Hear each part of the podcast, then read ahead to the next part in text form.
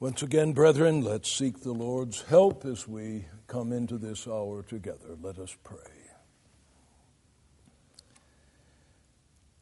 Our Father, we are so thankful that we read nothing in your word to discourage us from coming to you again and again and again when we come with a sincere desire to seek your help. We know that you scathingly condemn those who merely draw near with the lips while their hearts are far from you. But we seek, even in these moments before the throne of grace, to have our hearts engaged as we acknowledge that it is not in man that walks to direct his steps, and that apart from your grace, we can accomplish nothing of any spiritual good.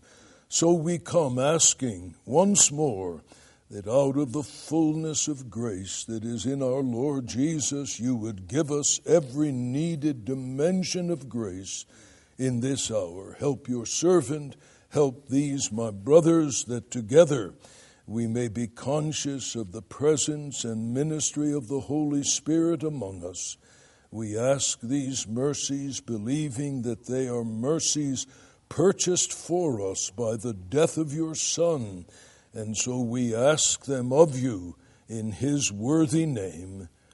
Amen. Amen. Well, brethren, we continue to address ourselves to the vital subject of the act of preaching itself. And thus far, we've considered those elements of effective preaching as they relate to the preacher's present relationship to God as he preaches, the preacher in relationship to himself, his appearance and bearing, his emotional constitution and activity, and then in the use of his vocal powers. In this lecture, and it may possibly break down into two lectures, we will consider the preacher's relationship to himself in terms of his physical action in preaching. Under this heading, we'll address such issues as gestures, posture, movement, and other aspects of physical animation as they apply to the act of preaching, even to the look of the preacher's eye and the expression upon his face as he preaches. We will cover this subject under three main headings. First of all, the legitimacy and function of physical action in preaching. Secondly, the diversity and variety of legitimate physical action in preaching. And thirdly, some guiding principles concerning our physical action in preaching. And as we take up this subject, we'll once again confront one of the central axioms of this entire course in pastoral theology. And that axiom is that there is no conflict between nature and grace. Or stated another way, what God has given us in general and special revelation are perfectly compatible revelations of His mind and will for us. Or to state it in yet another way, there is to be no conflict between what we are as men and what we are as preachers. So then we take up our first heading the legitimacy and function of physical action in preaching the Bible everywhere assumes and not infrequently describes the relationship which naturally exists between thought and physical states or actions consistent with or expressive of that thought. Consider some of the scriptural testimony. We go all the way back to Genesis 4 and the incident of Cain and Abel and picking up the reading at verse 4, we read, And Abel he also brought of the firstlings of his flock and of his fat thereof. And the Lord had respect unto Abel and to his offering, but unto Cain and to his offering he had not respect. And Cain was very angry, and his countenance fell. And the Lord said unto Cain, Why are you angry, and why is your countenance fallen? The disposition of anger in the heart of this man found a very obvious expression in his face. That intimate and natural relationship between the state of the heart and the physiology of this man. And then the well known incident in 2 Samuel chapter 6 and verses 12 to 16. You remember the situation. The ark is being restored. David is bringing up the ark of God from the house of Obed Edom to the city of David. And we read in 2 Samuel 6 and verse 13 And it was so that when they had borne the ark of the Lord six paces, he sacrificed an ox and a fatling. And David danced before the Lord with all his might. And David was girded with a linen ephod. David danced with all his might. Here it's equally plain that the muscles that move the entire body so that it may dance were influenced by the sheer joy of the occasion. David's dancing feet were rooted in the dancing heart of his delight in God. And then that notable incident that many of us first encountered in Sunday school in Daniel 5, verses 1 to 7, when Belshazzar is having his feast and the handwriting appears on the wall we read in that section that once that handwriting appeared, verse 6, the king's countenance was changed in him, and his thoughts troubled him, and the joints of his loins were loosed, and his knees smote one against another. A very graphic description of the intimate relationship between the state of the mind and the emotions and their appropriate physical action. And then I've listed another a number of other scriptures. I don't need to turn to them, but they are just several of many throughout the scriptures clearly indicating this intimate relationship between thought, emotional state, and physical expressions of it. Any unprejudiced reader of these various passages cannot help but see that there is an intimate relationship between certain physical actions and the state of mind and soul which produces those actions. There is a natural and a compatible relationship between the two things. Any unprejudiced observer of human behavior must acknowledge that this intimate relationship between physical action and the state of the mind and soul in the person who expresses that action is simply a fundamental reality of normal human behavior. And the older writers again were careful to record this observation, and I have listed in the next part of your notes four such quotes I'll only use two of them. If two or three witnesses could put a man to death under the old covenant, I hope just two or three witnesses, where I've listed many others, will be sufficient to persuade you that this has been the universal observation of the people of God. First of all, we listen to Blaikie. The simple general rule which we are concerned to press in reference to manner in the pulpit is be natural. Feel what you say and say what you feel, and in saying it, say it as you feel, and let the feeling mold your voice, your gesture, and your countenance in the natural way. Simple though this advice is, it's not very easy. To some persons, the most difficult thing in the world is to be natural. You think about that. Most difficult thing in the world is to be natural. The model of a perfectly natural manner is to be found, some would say, rather low down in a little child who has not observed the perfect grace, freedom, naturalness of a little child's whole manner. Its tones of voice are exactly adapted to the nature of its remark. Its eye and its face are a perfect mirror of its heart. The movement of its arms, the gestures of his whole body is free and unrestrained. If one would attain a good manner in the pulpit, one must, in a sense, become a little child. If reasons be sought for the faultlessness of a child's manner, they are to be found in its guilelessness and reality, the transparency of its whole nature, and its freedom from acquired habits, in the elasticity and vigor of its muscular system, and last not least, its want of self consciousness.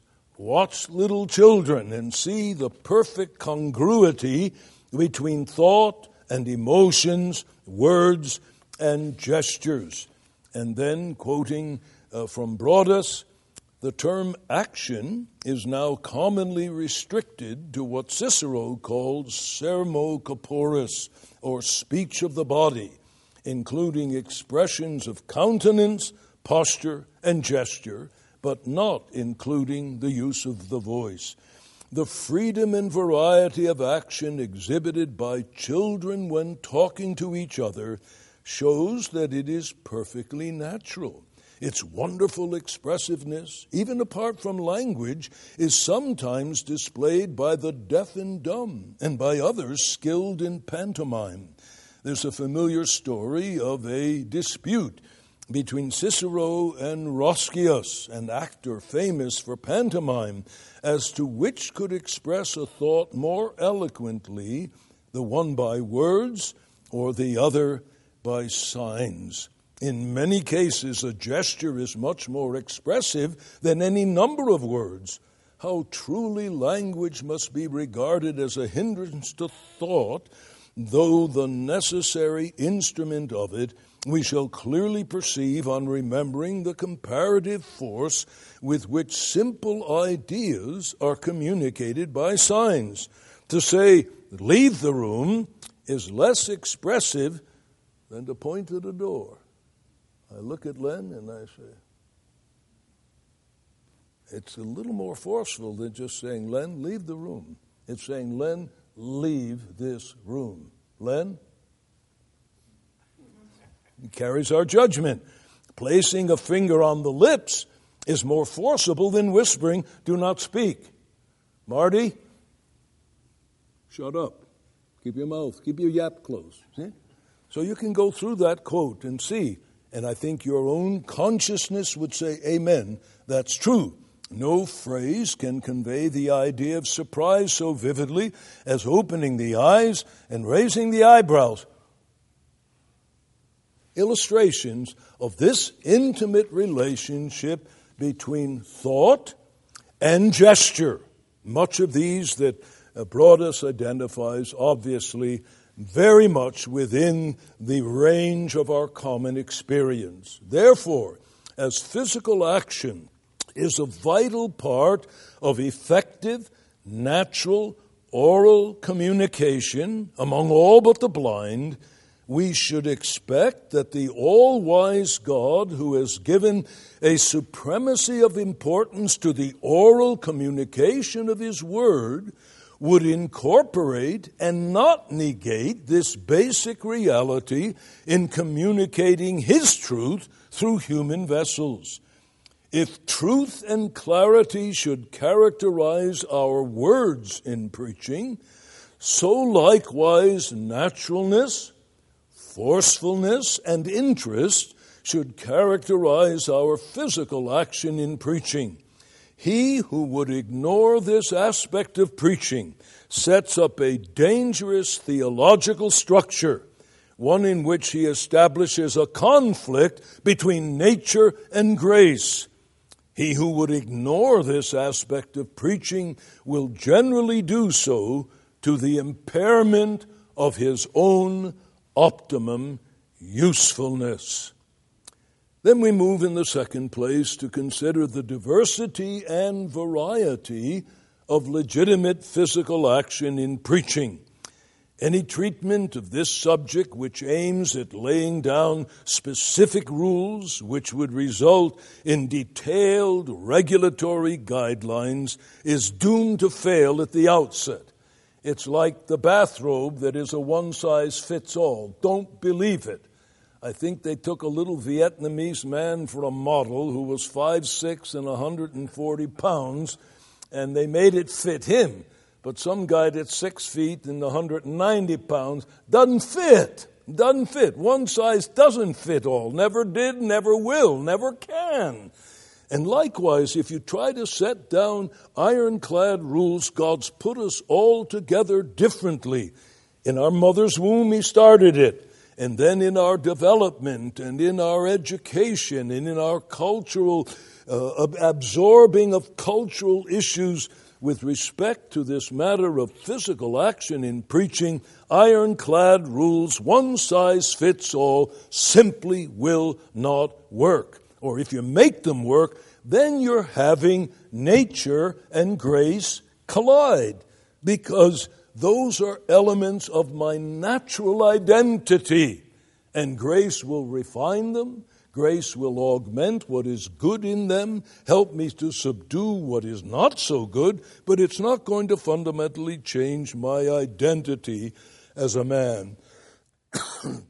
the broad factors relative to cultural habits and mores, national temperament, and other factors render certain actions perfectly acceptable in one setting, but quite unacceptable in another. Furthermore, the differences in the essential personality, physical stature, native energy, and essential natural temperament in each individual preacher within a given cultural framework must be given full liberty of expression.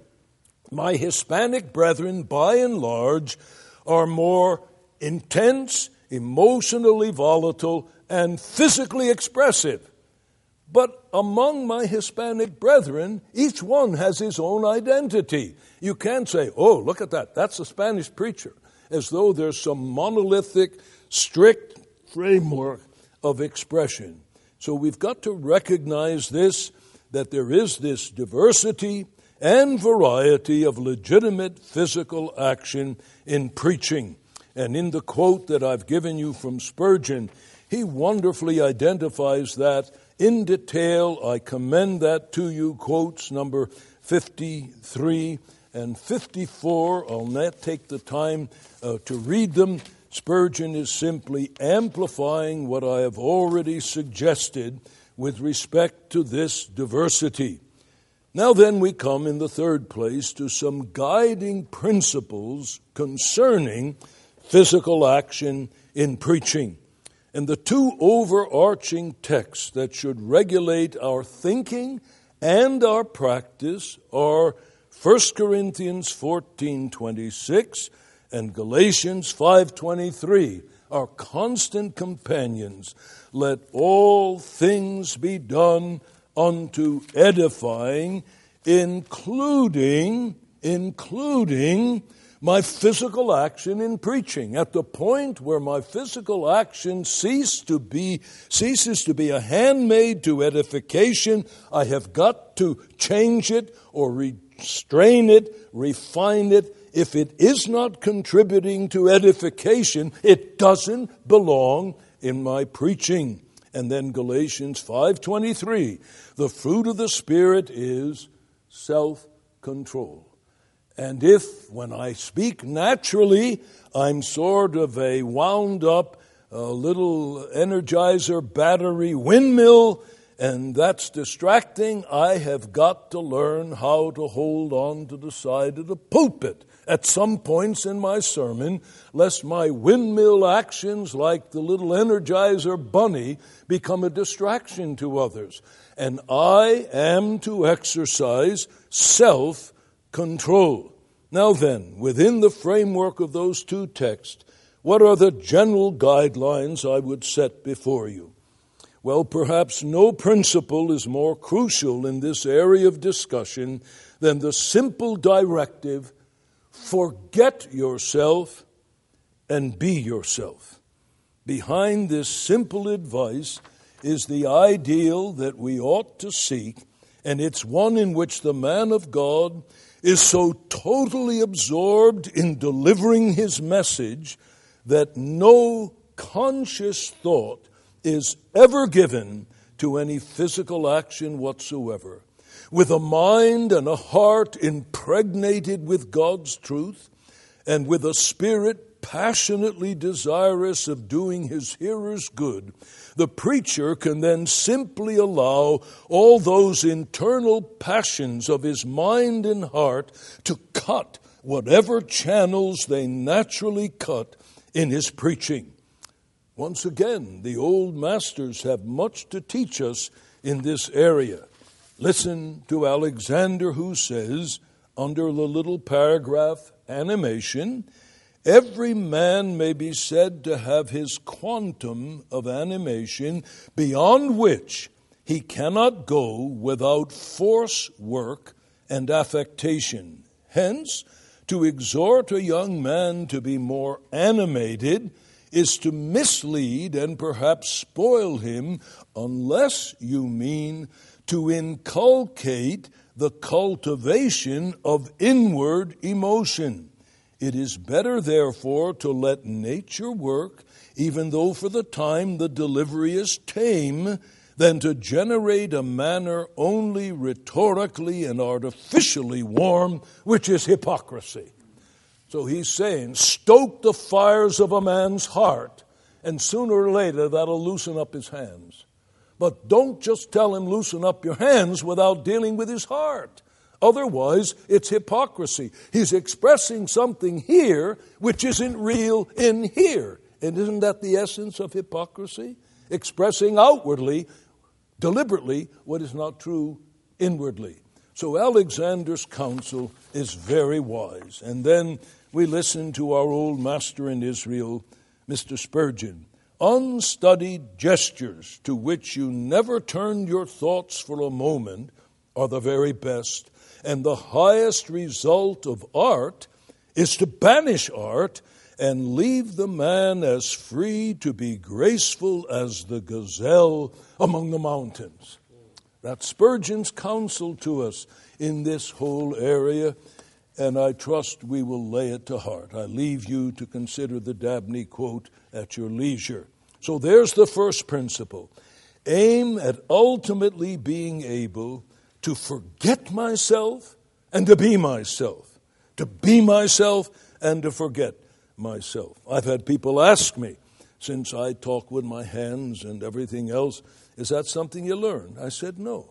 That's the way I was before I got converted, and the Spirit of God came to indwell me, and he took what was there and works with it. I never think. I mean, if I stopped to think, I, it would drive me nuts uh, because my hands are always going, and I don't know what else is going on.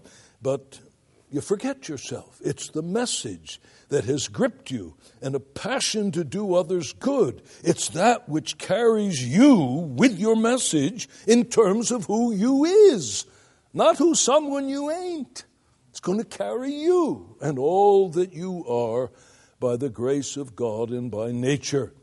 Now, the second principle is this never premeditate any physical action or consciously force such action while preaching. It is a bad theology of preaching that allows or encourages any man to write in the margin of his notes, raise right hand here. That's bad theology. Dabney writes as a sound theologian and a sagacious observer of the realities of human nature when he says, quote number 58, there are two expedients of preparation against which I utter my protest. The one is that of going through the action of a discourse before a mirror. Those who practice it claim that it is legitimate. The speaker should use this means to ascertain how his gestures will appear to the audience, that he may, in time, correct what is awkward. He said, I've talked to people who justify it on that basis. I want optimum edification, and therefore, if I'm going to engage in a gesture which doesn't move in that direction, I want to strip myself of it. Now, Dabney comes with his objection.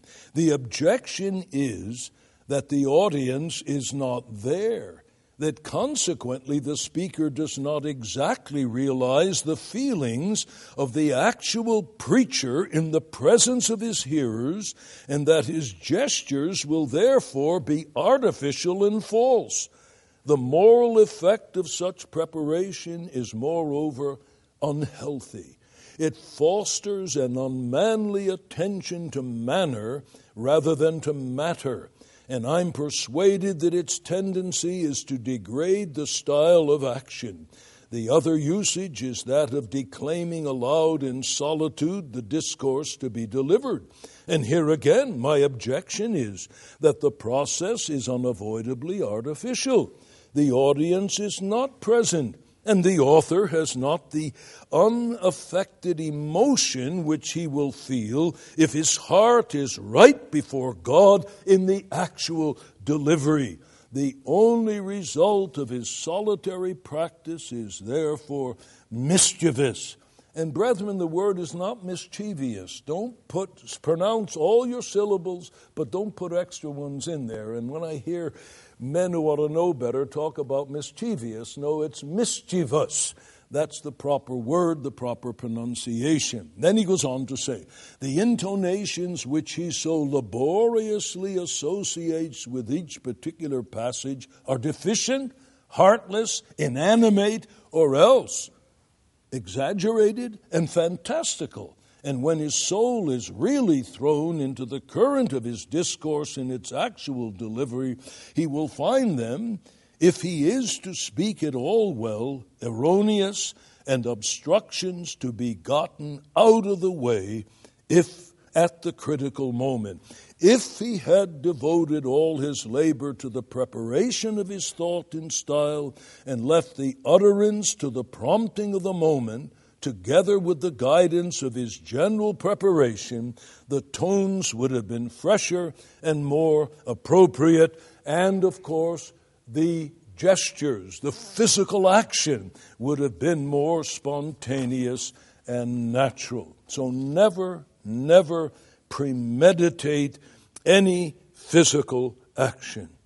I learned this the hard way, not by reading Dabney. I didn't know Dabney existed. I was 19 or 20 years of age. I was preaching in a little mission in the white trash section of Augusta, Georgia, where I was kind of an unofficial pastor while going to college. And I remember, and it reminded me of it in this past Lord's Day being Easter Sunday. It was Easter Sunday, and I was going to preach a resurrection sermon. And I remember saying to myself, I want to describe the Lord being taken down from the cross, wrapped lovingly by those hands that took him down, placed him in the tomb, and when I came to the resurrection, I was going to both raise my voice and raise my arms. And when I did it, that Sunday morning, I felt as unclean as a man ought to feel when he walks out of a whorehouse. I felt defiled. And I said, God, never again. And to this day, 58, 56 years later, never once, never once have I planned any physical action whatsoever or vocal alterations. God taught me the hard way. I had no mentor over my shoulder, but I had the Holy Ghost within me, the Spirit of truth, who so reproved me that I said, Lord, forgive me, never again. Then the third principle is make your primary goal that of purging yourself from all distracting physical actions. God has so made us that we cannot help but feel the impression of men's physical actions as they engage with us in oral communication. But once again, the real activity of Satan and our own indwelling sin will cause us to be distracted from the message if the one proclaiming it has odd, grotesque, or distracting physical actions if we are driven by the passion to pursue optimum edification, then we will be willing to work at identifying and then purging ourselves from any distracting physical mannerisms and seek continually by the grace of God to keep ourselves free of them. Listen again to Spurgeon addressing this very principle. Quote number 61 It is not so much incumbent upon you to acquire right pulpit action as it is to get rid of that which is wrong. If you could be reduced to motionless dummies, it would be better than being active and even vigorous incarnations of the grotesque, as some of our brethren have been. Some men, by degrees, fall into a suicidal style of preaching, and it is a very rare thing indeed to see a man escape when once he has entangled himself in the meshes of an evil mannerism. No one likes to tell them of their queer antics, and so they are unaware of them. But it is surprising that their wives do not mimic them in private and laugh them out of their awkwardness. Spurgeon obviously believed your wife ought not to be intimidated by you as Mr. Sir Oracle, but that she will have the guts where necessary to mimic you in private and laugh you out of your awkwardness. Blessed is the man who has such a wife. I've heard of a brother who in his earlier days was most acceptable, but who afterward dropped far behind in the race because by degrees he fell into bad habits. He spoke with a discordant whine, assumed most singular attitudes, and used such extraordinary mouthings that people could not hear him with pleasure. He developed into a man to be esteemed and honored, but not to be listened to. Excellent Christian men have said that they did not know whether to laugh or to cry when they were hearing him preach. They felt as they must laugh at the bidding of nature, and then they felt they ought to cry from the impulse of grace when they saw so good a preacher utterly ruined by absurd affectations. If you do not care to cultivate proper action, at least be wise enough to steer clear of that which is grotesque or affected.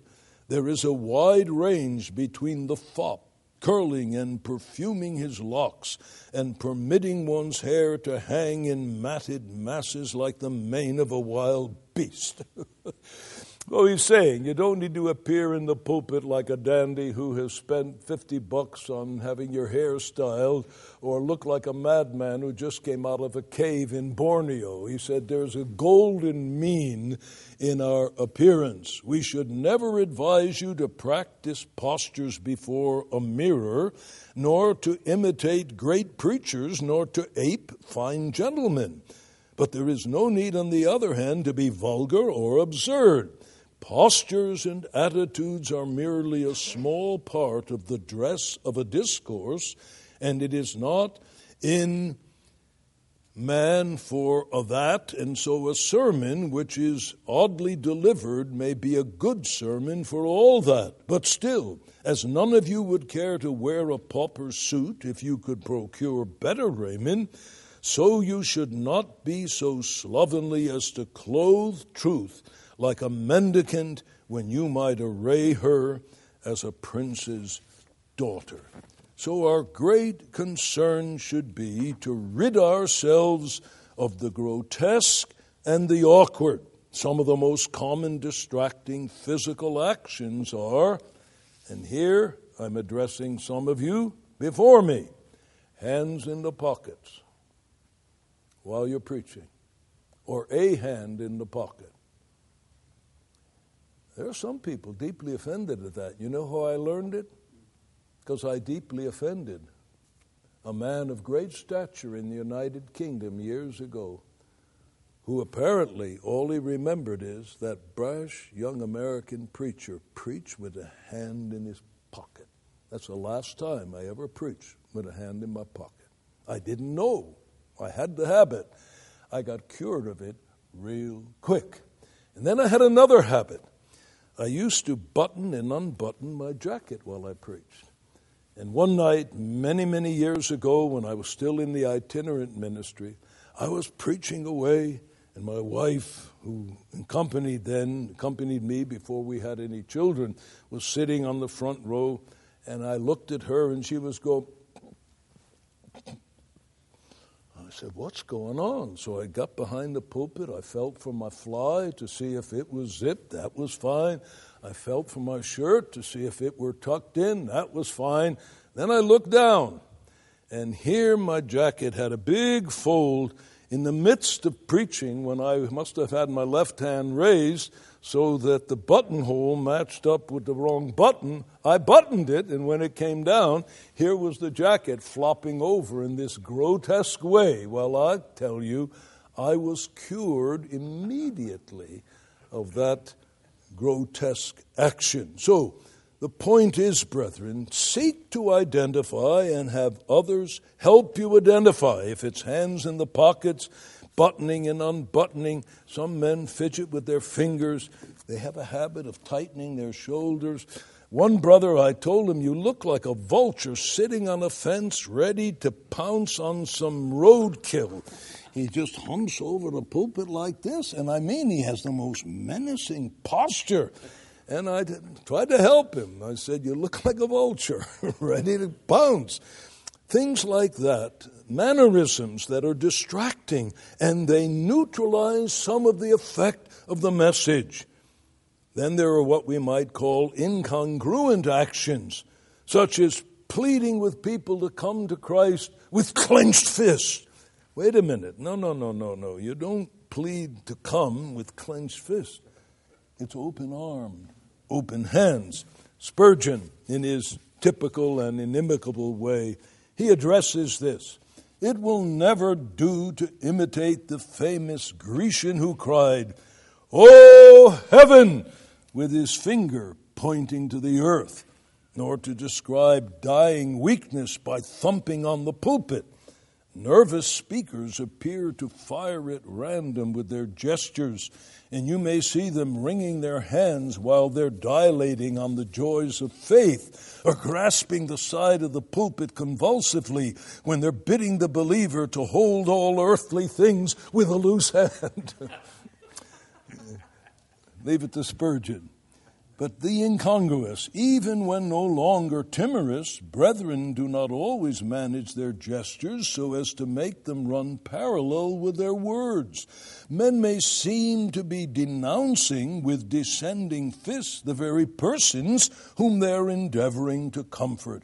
No brother among you, I hope, would be so stupid as to clasp his hands while saying, The gospel is not meant to be confined to a few. Its spirit is generous and expansive. It opens its arms to men of all ranks and nations. It would be an equal solecism if you were to spread forth your arms and say, Brethren, brethren, concentrate your energies. No, your hands don't belong there. They belong here. Concentrate your energies. You do that which speaks of concentration. And then he goes on to say, Gather them up as a commander gathers his troops to the royal standard in the day of battle. Now put the gestures into their proper places and see how diffusion may be expressed by the open arms and concentration by the united hands. Then the fourth and final general guideline is this make it your second major goal to rid yourself of inhibitions and reservations which would rob you of having an optimum measure of forcefulness of physical action appropriate to your own individual personality. That's a long sentence, but I don't know how to reduce it and still say what I want to say. Not only must we try to identify those things that we need to get rid of, but also to analyze ourselves.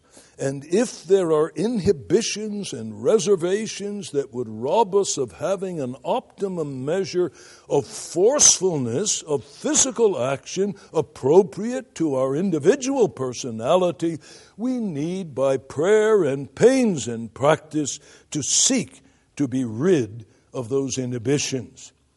Now, from these more general guidelines, we move on to focus upon specific guidelines for those of us who are more naturally animated.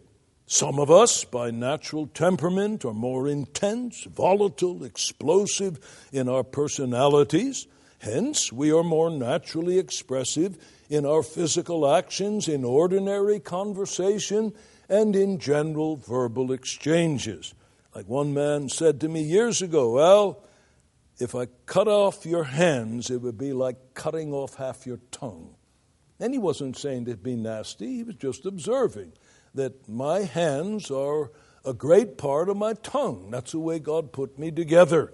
And therefore, I need to face that reality as someone who is more naturally animated and face the peculiar dangers. For us, there are peculiar liabilities and dangers relative to this matter of physical action in preaching. And so I will admonish myself and any of you that are in that category. Number one, Remember that your primary function is that of a herald of the truth and a proclaimer of the word, not that of a pantomime artist. The Bible has many exhortations about the lifting up of the voice.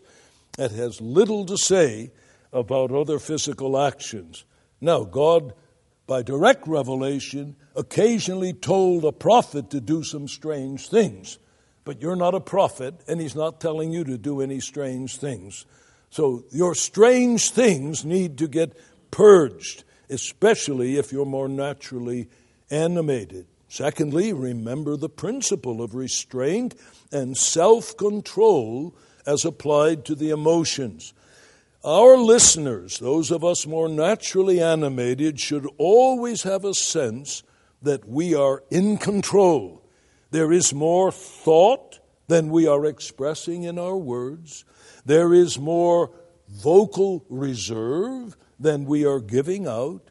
There is more action in us than we're actually expressing at any point in our sermon, except in those rare peaks of highly intensified passion where everything is let out full bore for a very brief time. Someday I may write a little pamphlet on things I wished to do, was strongly inclined to do, but never did while I was preaching. Behind that pulpit, there are times without number when everything in me would have wanted to do an old Jimmy Swaggart dance across that platform when my own soul was so suffused with the joy of God's truth that everything in me wanted to do a dance. But I never danced because it would not have been to edification. Con, not conversely, in addition to that, there's many a time I wanted to come down those stairs and go right to some people in the pews and look them straight in the eye and with tears say, I'm preaching to you. If you don't get it from there, take them by the shoulders, everything in me. The heart would be expanded with a given individual, and you wanted to take them by the shoulders and lovingly plead with them. I never did it. It would have been incongruous. It would have been a physical action, though the motive for it would have been virtuous, and the desire virtuous, the action would have been unwise. So, brethren, I urge those of you that are more naturally animated, remember that principle of self control. When you're sitting before a more naturally animated preacher and you sense there's a lot more thought, a lot more action than he's letting out, something in you instinctively respects him and hangs all the more upon his words because you sense he's in control. He's not just let the reins go and let his humanity run wherever it would go, that he's conscious that the fruit of the Spirit is self control, the spirit of the prophets is subject to the prophets. Third exhortation to those of us more naturally animated don't get carried away or involved in any physical action which militates against your being distinctly heard. In a situation where audibility is dependent on a pulpit microphone, you must keep yourself closer to the mic if you're to secure optimum edification by words. Everything in you may want to do a bit of holy wandering, but the fruit of the Spirit is self control. So you say, I'd feel good wandering, but that means some people ain't going to hear good. And if they don't hear good, I ain't going to do no good. I'm committed to what? Optimum edification. So I stay glued behind the pulpit until such time as I can persuade the sound people and the video people to get me a lapel mic. But on the other hand, the best thing may be not to get me one, it may be a help to keep me tethered and to keep me from doing the incongruous and the non edifying. For some of us who do not like to be changed to the pulpit, this situation is uncomfortable, but optimum edification may demand the self denial of sticking close to the pulpit. Then, my fourth word of counsel to the more naturally animated is this don't get carried away into indecorous or ludicrous physical activity. Although one of the general principles couched somewhat uh, on this matter touch, touched on it, a special warning is in order to those who are more naturally animated. How can I ever forget one of my dear preacher friends who called me, I think the week after it happened, telling me that when he was preaching on the previous Lord's Day on mortification and how we must hack and how we must hew at our sins, he literally threw his shoulder out of joint in the middle of his preaching. And here he is with his shoulder out of joint. He has to excuse the people while he tries to pop it back in.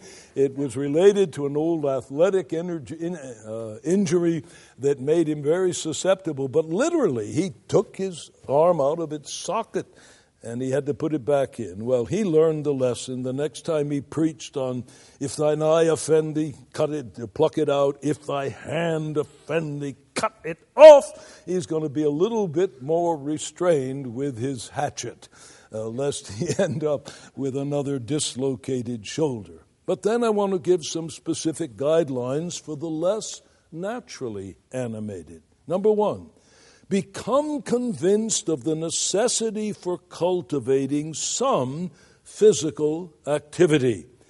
You must face the fact that few men have such richness of thought or natural endowment of vocal expression to hold the concentrated attention of a congregation if they are totally passive with respect to physical action.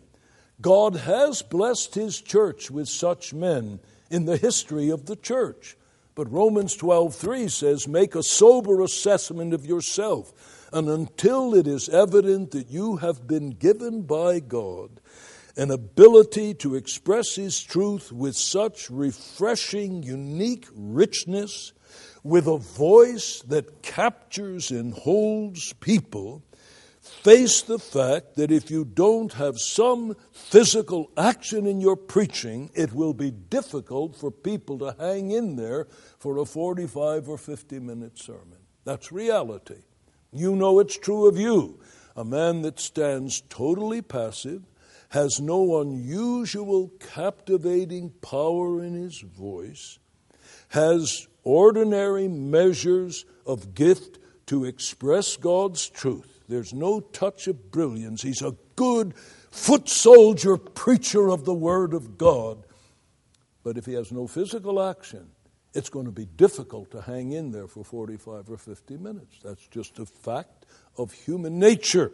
Therefore, face the fact if you are a man of less natural animation and action that you need to work at this. And what do you do to work at it? Counsel number one pray for the more complete liberation of your entire redeemed humanity. That's the first step you take. Take such promises as John 8:36 and 2 Corinthians 3:17 and bring them to God. Whom the Son sets free is free indeed. Lord, somewhere along the line there's some broken circuits. I don't have natural expression with my hands, with my body. Lord Jesus, whatever's there that needs to be set free, set it free. Where the Spirit of the Lord is, there is liberty. And say, Lord, you liberate me to be the man your grace can make me. Then consciously yield your entire redeemed humanity to the Lord Jesus as his vehicle to convey his truth to men. God wants to employ not just your brain, not just your affections, not just your mouth, your tongue, your teeth, your lips. He wants to employ your hands, your feet, your eyes, your whole redeemed humanity. My dear friend Achille Blaize, I'll never forget the first time I heard him pray this way before he was to preach, and we were praying together and in that inimitable, rich, Geoffrey Holder type West Indian, mellifluous voice, he says, Oh Lord, I give you my eyes, I give you my ears, I give you my hands, I give you my feet, I give you. He went right down through his whole body, yielding it all up to the Lord to be God's instrument through which to bring his word. Perhaps some of you need to do that. Some of you who are listening to these lectures by the DVDs, you may need to do that and present yourself as a living sacrifice unto God to be His instrument to bring His truth with optimum efficiency as you get liberated in this area. Then, thirdly, pray for more felt earnestness in preaching. As with the use of the voice, so with respect to physical action in preaching. The primary regulator of both the voice and the hands is the earnest heart. I'm persuaded you could take the most reserved man who naturally, very seldom, if ever, gesticulates in ordinary conversation put him in a situation similar to that distraught mother where he's got a son in the burning building. And the firemen are around, and that man will come alive in every fiber of his being when his heart is inflamed with genuine love that longs to see his child rescued.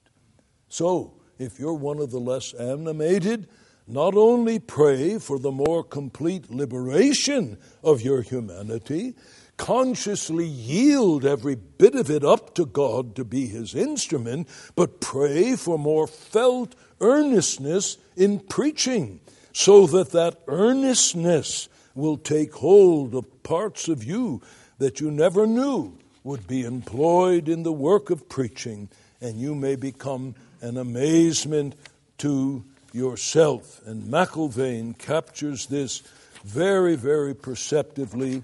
And I think I've got time, yes, to just read some of it From the consideration of these two elements which enter into earnestness in speaking and their relations to the other mental operations and exercises, we shall be better able to appreciate the influence of this source of power upon the delivery.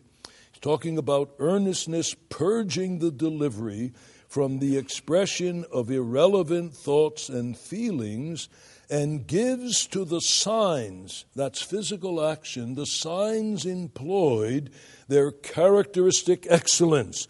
Earnestness equals excellence in physical action. If I may reduce our brother McIlvaine to a mathematical equation. It purges the delivery from the expression of irrelevant thoughts and feelings. And then, number two, on the next page, it gives to the signs employed, whether oral or visible, their characteristic excellence. It gives fullness, strength, and depth to the voice, and a certain characteristic quality which makes it seem come not so much from throat or lungs, but from the depths of the heart, a quality which is sure to reach the hearts of the audience. And he said then concerning the signs that again it is earnestness which will precipitate and regulate and control them and make them effectual to those to whom we minister. And then, my fourth word of counsel to the less animated is this work at developing animation in congenial, non ministering situations. Seek to become an abandoned little child when interacting with little children. They're never going to say to you, Well, that's not the way you are. You be like them, and they think you are one of them. I've been analyzing this afresh in recent days as with marrying uh, Mrs. Chansky, Dorothy, my wife, I've inherited so many grandchildren, and four of them very close, just two and a half miles away, and a lot of interaction with them. I have found that it keeps alive in me what has been part of my life all my life, second oldest of ten. I grew up never knowing a time when I didn't have kids around me. And uh, all of my nieces and nephews called me Uncle Al the Kitty's pal. And it's just brought so much of that to life again. When they come in the house, I become a kid like they are. And with that is an absolute freedom to do the most goofy, silly things because that's what they like and that's what they relate to. And I never did think, oh, with adults, if I act that silly, will they think, have I gone off my tree? Uh, will they lose respect for me? But with the kids, total abandonment. And I'm sure that that's feeding in to helping me to keep fresh and loose at the joints in terms of my liberty in physical action. Well, do that with little children.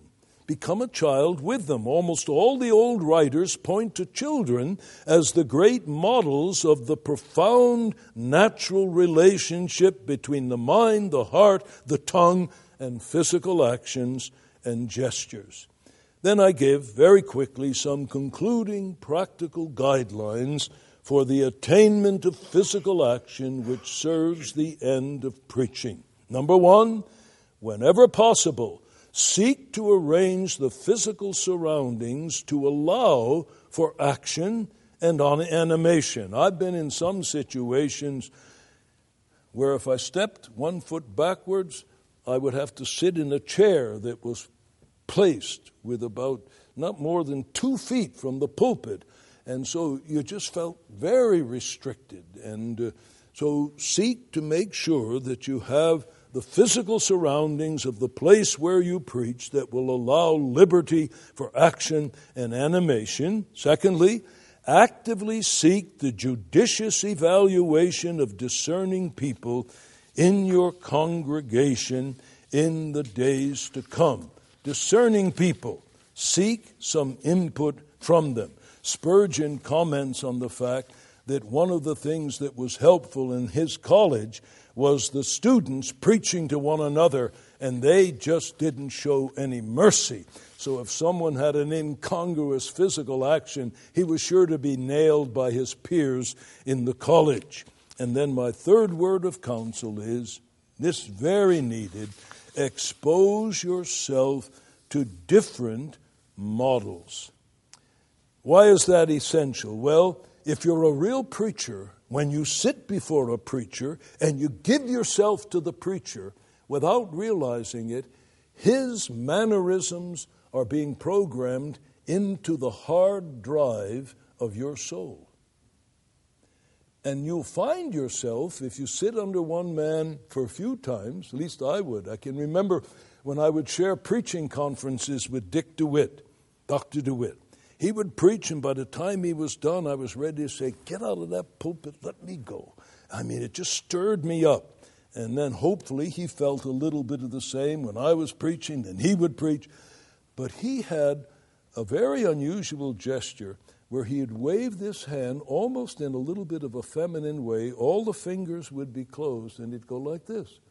When I'd finish a conference with him for the next two weeks when I was preaching, I'd find this hand coming up here, and I would say to myself, Where did that come from? That's not Albert. That's Dr. DeWitt. Now, I wasn't consciously saying, I'm going to imitate Dr. DeWitt. That's a very graceful gesture. But it was programmed into the hard drive of my psyche, and I had to rid myself of it. And I could tell other tell you of other situations, so it's very real. So expose yourself visually to different preachers. Otherwise, without knowing it, you're going to unconsciously imitate in ways that are not you and not natural to you. And then there'll always be people ready to criticize and say, oh, he's imitating so and so or so and so, when you weren't. This stuff just got into the hard drive of your psyche, and you weren't consciously imitating. You're just a human being, and we are imitative creatures. That's how you learn to talk because mom and daddy and siblings around you were talking. And out of that human experience of being imitators, we learned to speak English, Urdu, and all the other ones that he learned, and Spanish with our Hispanic brethren here. So, brethren, I lay before you these practical counsels that by the grace of God we will see the privilege of having our entire redeemed humanity, including our physiology, become part of the instrument that God uses to convey His truth to the hearts of men. To what end? His glory, their edification, and their salvation. Let's pray together. Father, we are again so thankful that you have made us human beings, and more than that, that you have culled us out of the mass of Adamic humanity, set your love upon us, sent your Son to die for us, sent the Spirit to regenerate us and then to indwell us. And now, Lord, above and beyond all of that, you've marked us out and given us as gifts to your church to preach your word. Oh, Father, we thank you for our high privilege and calling, and how we plead with you that we may, with renewed determination, give all that we are and have, that we may become the best preachers that prayer and pains and discipline will make us. Seal these things to our hearts, we plead. In Jesus' name, amen.